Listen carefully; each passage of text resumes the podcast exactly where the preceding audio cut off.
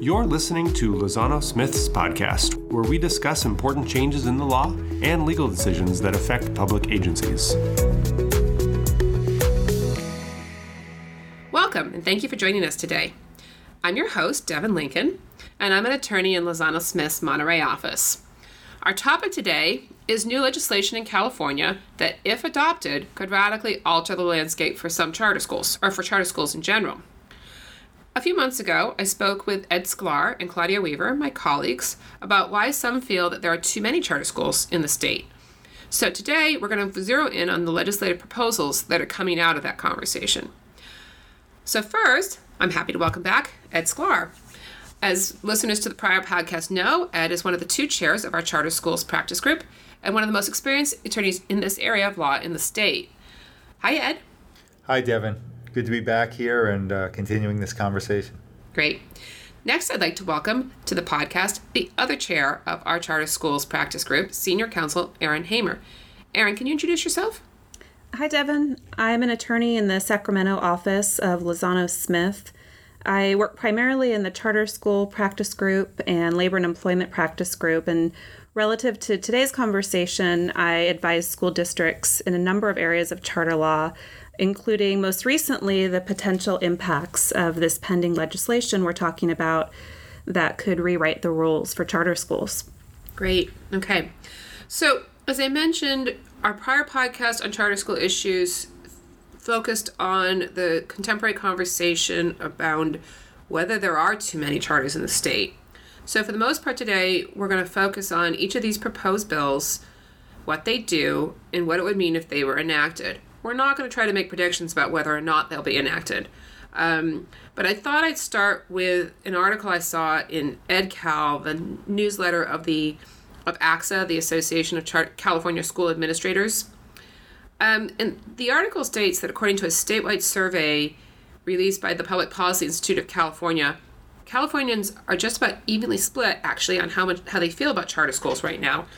49% of adults apparently favor charter schools and 46% are opposed. And that that struck me as really interesting since there are more charter schools per capita here in California than anywhere else in the in the country.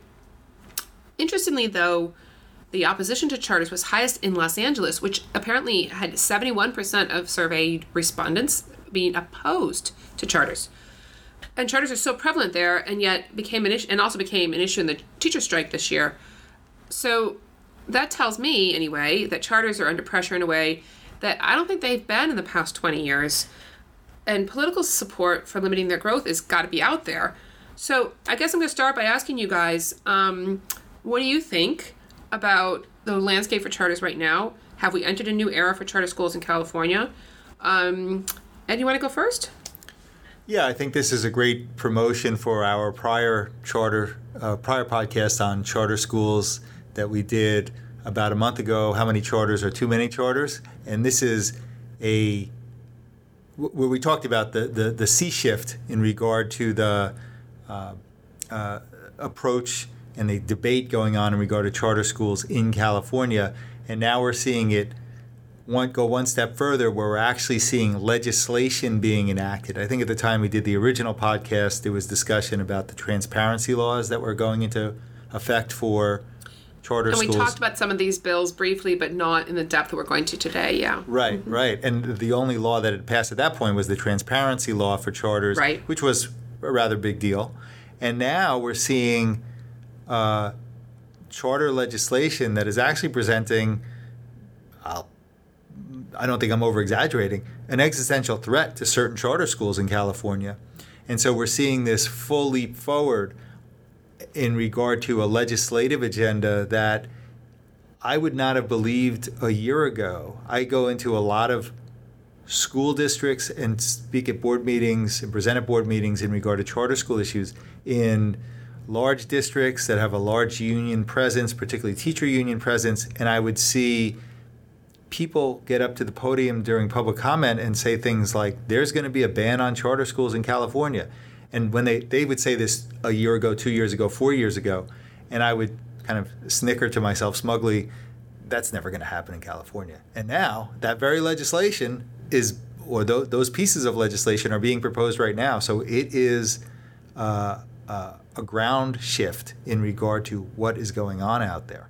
Yeah. Okay. I, I those are interesting thoughts, Ed. Um, Aaron, what do you think? New era? Yeah, I think so, Devin, uh, or the start of one at least. Uh, so, California charter school law at this point is almost 27 years old. Um, but the issue is that the law has really changed very little since it was passed. At the same time as charter school enrollment has grown exponentially uh, since 1992 at least. And so now we're really seeing the pendulum swing in the other direction, in part uh, in response to this perceived impact on traditional public schools. Um, so, Devin, you mentioned the LAUSD teachers strike, and in that strike and the Oakland Unified strikes this year, uh, these issues of charter schools were central. And I think in both of these strikes, there was this concept of, of sustainability of traditional public schools, and that was front and center. And there's really this perceived threat um, to traditional public education, which I think is is causing the pendulum to swing in the direction it is. So I do think there are multiple indicators that we may be entering a new era for charter schools in California. Okay, with that, um, let's jump into talking about these bills. Uh, Aaron, I'm going to start out by asking you to talk about AB 1505, which I understand, if enacted, would radically change the rules around the approval of charter schools. So, can you talk first about what the law currently provides, and then second, how this new bill would change that? Sure. So, of the bills we'll be discussing today, AB 1505 may represent the most wholesale changes based on what's currently in the Charter Schools Act. And really, it fundamentally alters the petitioning process as we know it for charter schools. Under the current law, charter petition approval is the default, and a school district must approve a charter petition unless it makes findings of fact to support a different decision. AB 1505 really flips that concept on its head. So, the proposed legislation, among other things, would place the charter granting authority squarely in the hands of authorizing school districts and make granting a charter petition a discretionary act rather than a mandatory act. And then the proposed bill also does a number of other things. It extends current petitioning timelines, allows a school district to deny petition based on a negative financial impact, which is really something different um, and potentially impactful and uh, and then it largely eliminates the school's current appeal rights to the county of, and state boards of education, and that has been the subject um, of a lot of pushback from charter advocacy groups. Mm-hmm, mm-hmm. So, um, this bill, and then finally, the bill adds some flexibility for renewal petitions, permitting charter renewals to be granted for between two and five years at this point, at least. So, for up up till now, renewals you could do your initial term um, at less than five years, but renewals always had to be at five, right?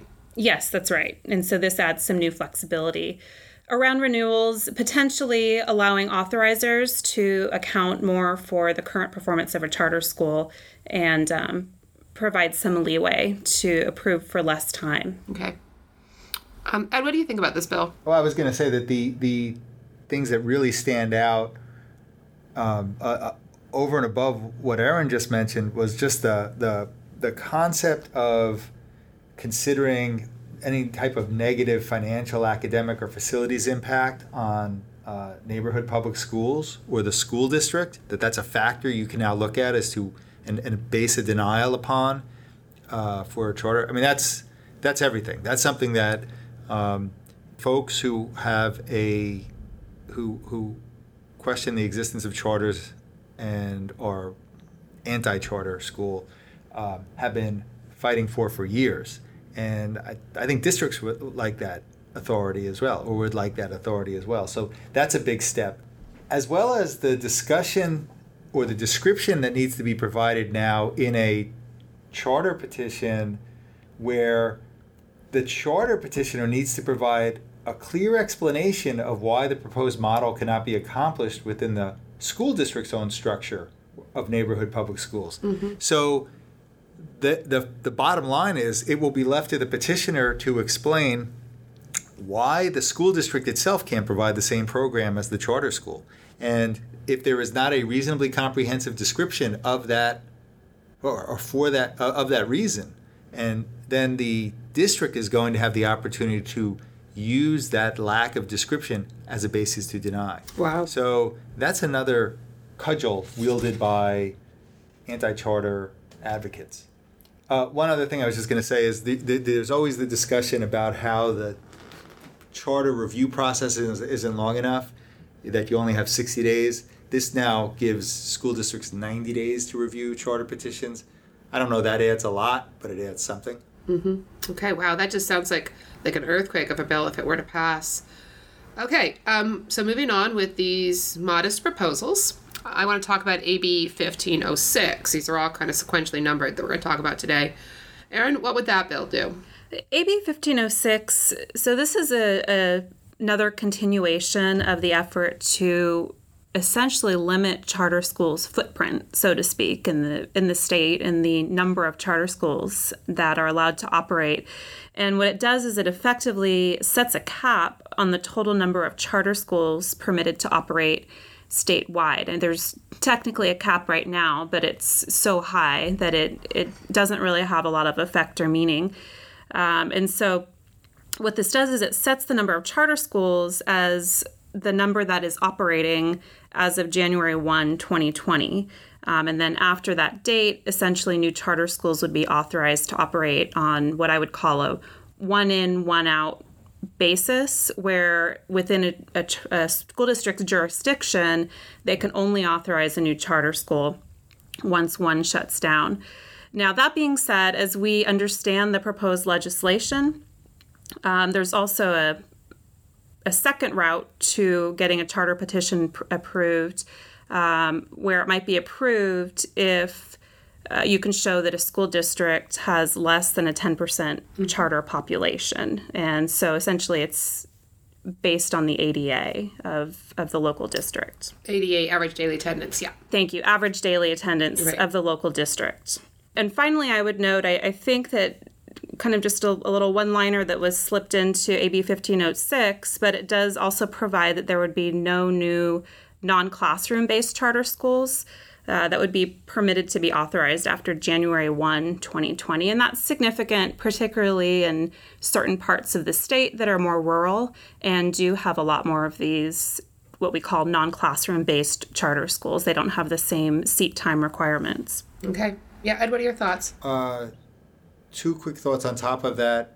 Did we mention the fact that the CMOs, well, mom, what we would call in quotes mom and pop charter schools get preference in some in the in the process over CMOs. So a large charter operator like KIPP or Aspire would have to wait and see if and give priority in sequence to mom and pop charter school operators coming in seeking to get their petitions granted before uh, large CMOs come in. Okay, so CMO is a A, ch- a charter management organization. right. CMOs are charter management organizations, and um, how is that expressed in the bill? That it says it does essentially say CMOs don't get priority. It does. It says um, that a classroom based charter that will be operated by an entity managing a charter school can't be granted unless within 180 days of the submission of the charter, they the, the school district has not received a charter petition from a charter school that will be operated in any other manner than by an entity managing a charter school. Bottom line is um, they define an entity managing a charter school meaning means a nonprofit public benefit corporation that operates a charter school. So poorly written. Like there's a lot of nonprofit corporations, even moms and pop, mom and pop charter schools that operate nonprofit or that operate mm. charter schools. Yeah. So it, I, they, I would not be surprised if the, if this passes, if there were cleanup language to mm-hmm. try and clarify that when they're talking about an entity managing a charter school, that it would be made plural. It's an entity managing charter uh-huh. schools, uh-huh. i.e., more than one Yeah. Okay. that they will take a backseat to mom and pop operators. The other thing is, as with I think a lot of this legislation that's being proposed, that um, there is no waiver allowed by the state board.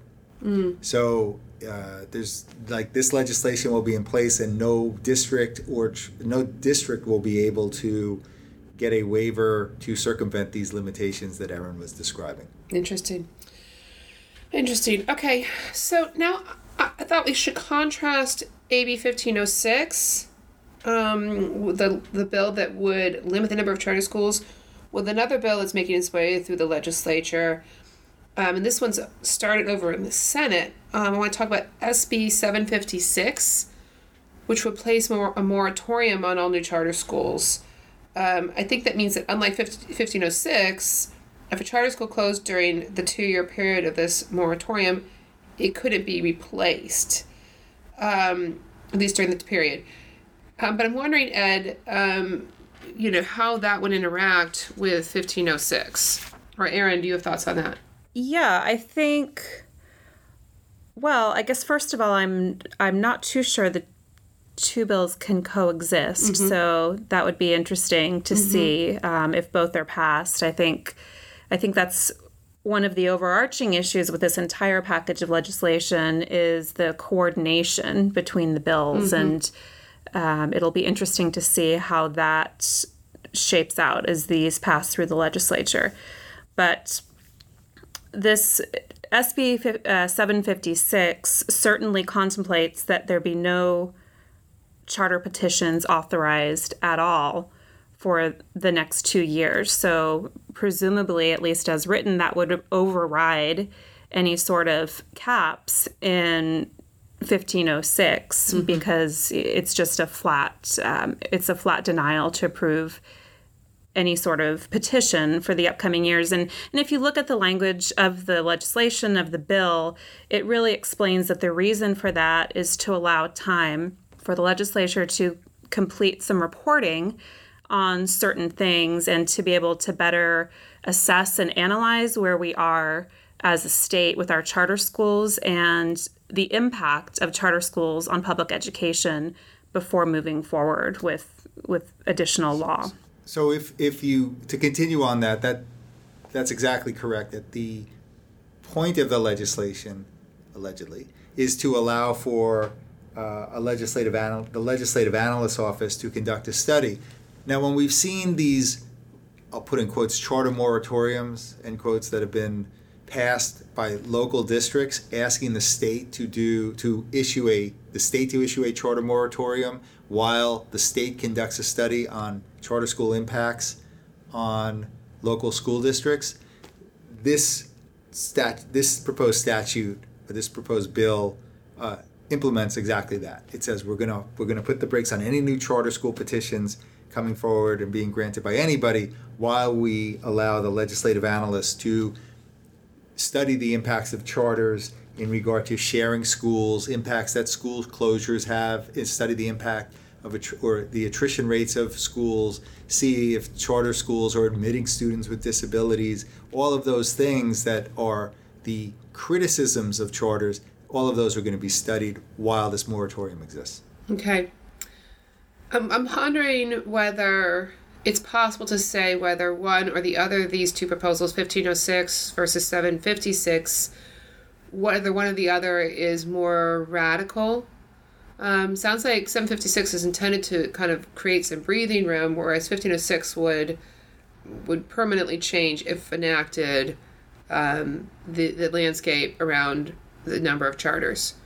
I tend to see this as as long term versus short term radical. I think that SB 756 is maybe more radical in the short term, uh, whereas, as you mentioned, on a continuing basis, 1506 is going to have the most long term impacts. Right. Very interesting. Okay, well, now I want to talk about a bill that we as a firm have some particular interest in, and that's AB 1507, continuing with the sequential numbering. This bill, as I understand it, addresses where charter schools can locate. Um, and I say that we have an interest in this bill because Lozano Smith, um, and in particular our own colleague Megan Macy, successfully argued the leading appellate case on this issue. Ed, can you give us a summary of the Anderson case, the case I'm referencing? Sure. So prior to the Anderson decision out of the Court of Appeal, for many years, charter schools and the charter schools um, would argue, or the charter school community would argue, that if you had a non classroom based program, non classroom based charter school program, that had a what was called a resource center, that there was no regulation, no geographic restrictions whatsoever on resource centers for non classroom based programs.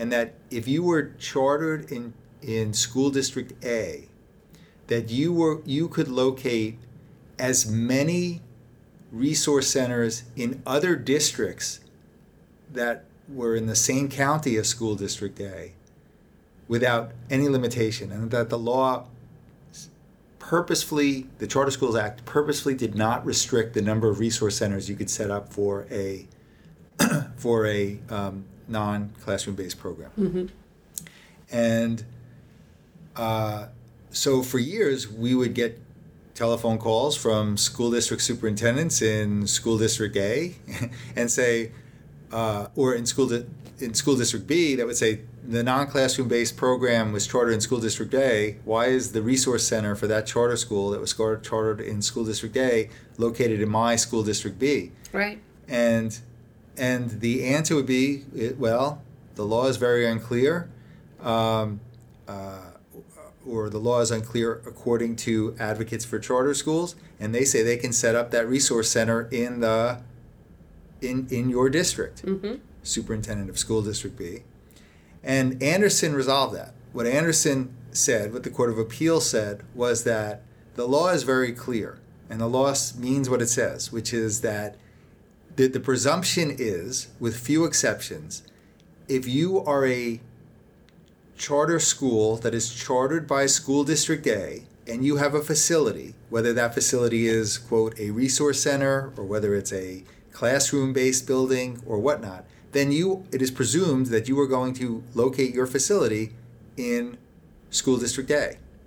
And you are going to stay and keep your facilities in the district in which you were chartered. Mm-hmm. And so Anderson clarified that, particularly in regard to the use of resource centers and where they can locate. So is it fair to say that prior to Anderson, the answer we would give to clients was, you know, they're going to claim that it's unclear in the law. We think the think there's an interpretation of the law that um, it's not a permissible practice to locate outside a resource center outside of the district where you're chartered, but your only recourse here may be to sue. And finally, Anderson decided to take us up on that offer and did get a get a ruling affirming what that argument. Yes, yes. Okay.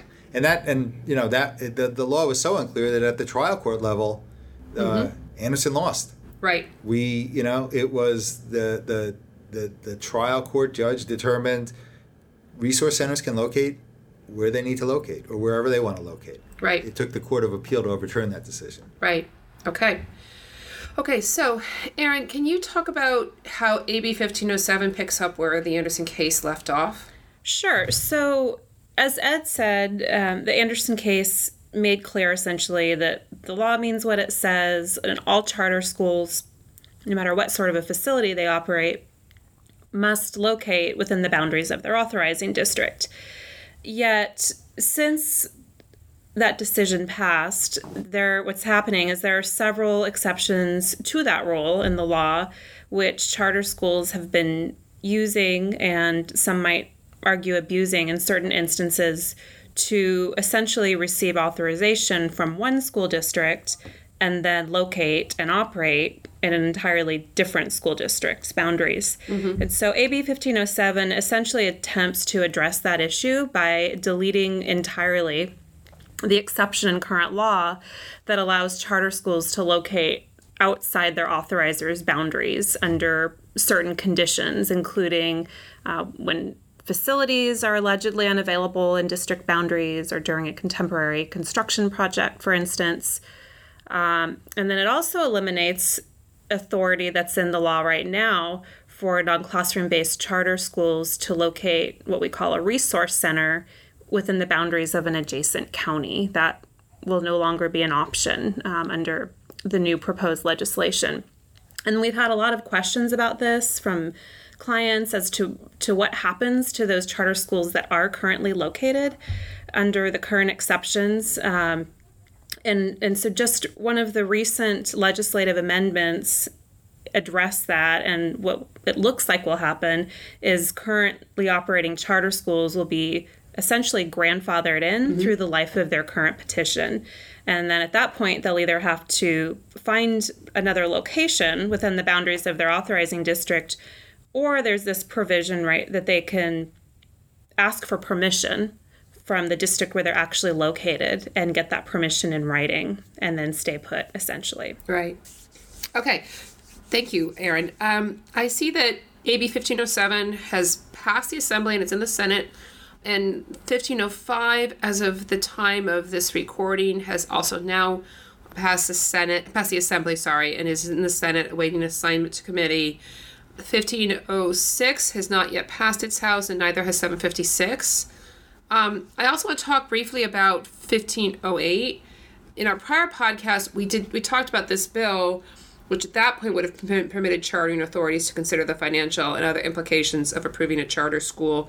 But those provision 15, those provisions are now in I think it's 1505. Yes, that's right. Okay, great. And in March, 1508 was what we call gutted and amended, um, and that same bill number is now a bill about pupil nutrition.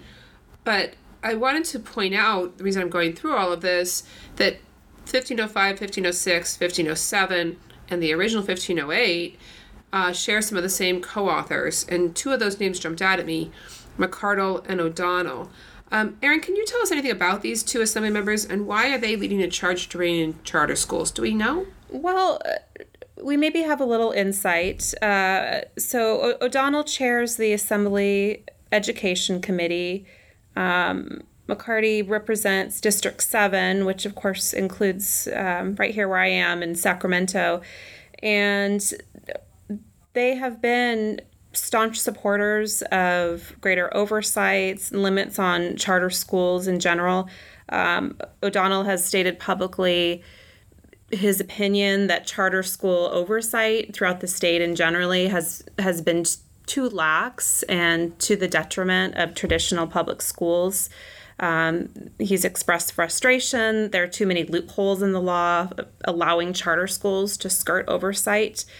And McCarty similarly has expressed concerns really for the finances and financial impacts of charter schools on traditional school districts or, or traditional schools. So I think the the bills authored by both of these assembly members can share as this common thread that they aim to put key decisions regarding student education in the hands of local governing board members of the community.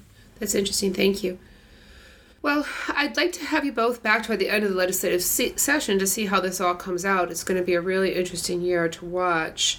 Um, but in closing, in our last podcast on charter issues, we did talk a lot, as we've already noted, about the conversation around charters right now. So I don't want to go over that again. Listeners, if you haven't already, I encourage you to go back and listen to that conversation. But my question to finish this up is going to be what does it tell us that these bills have been introduced now and that they're getting traction? Aaron, do you want to start? Sure. I mean, I think that circling back to your original question, Devin, I think it really signals that there's been a sea change as it relates to charter schools, or at least mm-hmm. one is one is is on the move.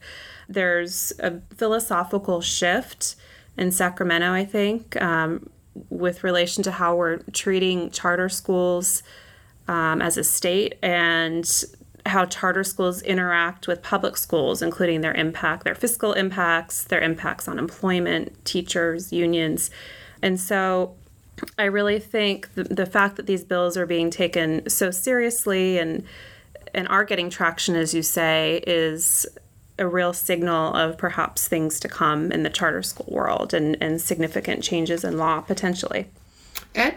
Uh, yeah, my take is that after 26 years of the Charter Schools Act's existence in California, it was passed in 1992, that it's now resettling. There was no great, you know, sort of looking back and, and, and awareness and thinking process like, how is this law working? That's happening now. Mm-hmm. And mm-hmm. so that's the, so I don't necessarily think this is a bad thing. I think it's an interesting thing. I think that it is time, it's, it's this is the, the the state reconciling the impact that charters have had for the past 26 years on on this state and its public education. The second part of this is elections have consequences. Mm-hmm. You knew, everybody knew what they were going to get when they have a new governor and a new superintendent of public instruction, um, and that this was going to be part of an agenda put forward, and here we have it. Okay. Well, thank you, both of you. Um, we'll have to stay tuned. So thanks for joining me today. Thanks a lot. Thank you, Devin. But wait, we have breaking news. Um, in the d- time since we recorded this conversation, there's been some updates on these bills. And so I want to talk to Aaron a little bit longer about what we know about a couple of these bills as of the time of publication of this podcast. So, Aaron, um, I understand there's been some news. Um, what can you tell us about these new bill- these two bills? That's right, Devin. Both bills that would have limited or capped the number of charter schools have since stalled out. So, SB 756, which of course would have placed the two year moratorium on approving any new charter petitions statewide, um, faced some stiff opposition and has since been placed in the inactive file. So, we're unlikely to see any movement on that bill, this legislative session at least. And AB 1506, which of course would have capped the number of charter schools, providing for charter schools to be approved on a one in, one out basis, um, has all but died as well when Assemblyman McCarty decided not to put the bill up for a vote last week on the Assembly floor. As to both of these bills, SB 756 and AB 1506, They've now been turned into two year bills, which means they will be considered, if at all, in the next legislative session. Okay, okay. And do we know anything about why, um, for instance, McCarty, who we talked about earlier, why he he did not take that bill up for a vote? Well, really, the trend we're seeing is that the legislature seems less willing to consider those bills that would place limits on charter expansion within the state, at least right now but on the other hand, seems more willing to consider those bills that would bring control back locally into the hands of school districts and authorizers. And we see that directly in 1505 and in 1507. Okay. Um, but both with the proposed new petitioning standards and also with the proposed new geographic location requirements. So that's the trend we're seeing, and at least right now, that seems to be the reason um, combined with some opposition, why these bills were were pulled from the floor. Okay, so just to summarize, um, the bills discussed in the par- podcast um, that that we've just listened to, 1505, um, which would radically change the landscape for approval of charter petitions, that remains alive as of the time of this podcast. And also 1507, which has to do with where charter schools can locate. Is that right? That's right. Okay, great. Well, th- that's the latest news as of June 6, 2019. So um, thanks very much, Aaron. And thank you to our listeners for tuning in to Lozano Smith's podcast today. We encourage you to visit our podcast page at lozanosmith.com backslash podcast to find links and additional details on some of the topics we discussed today. Also, make sure to subscribe to our podcast so you don't miss an episode. Thanks, everybody. Have any questions about this topic, please contact the hosts of this episode or an attorney at any of our eight offices throughout California. Be sure to subscribe to our podcast on iTunes, Google Podcasts, Spotify, or wherever you get your podcasts. As the information contained in this podcast is necessarily general, its application to a particular set of facts and circumstances may vary. For this reason, this podcast does not constitute legal advice we recommend that you consult with your counsel prior to acting on the information you heard.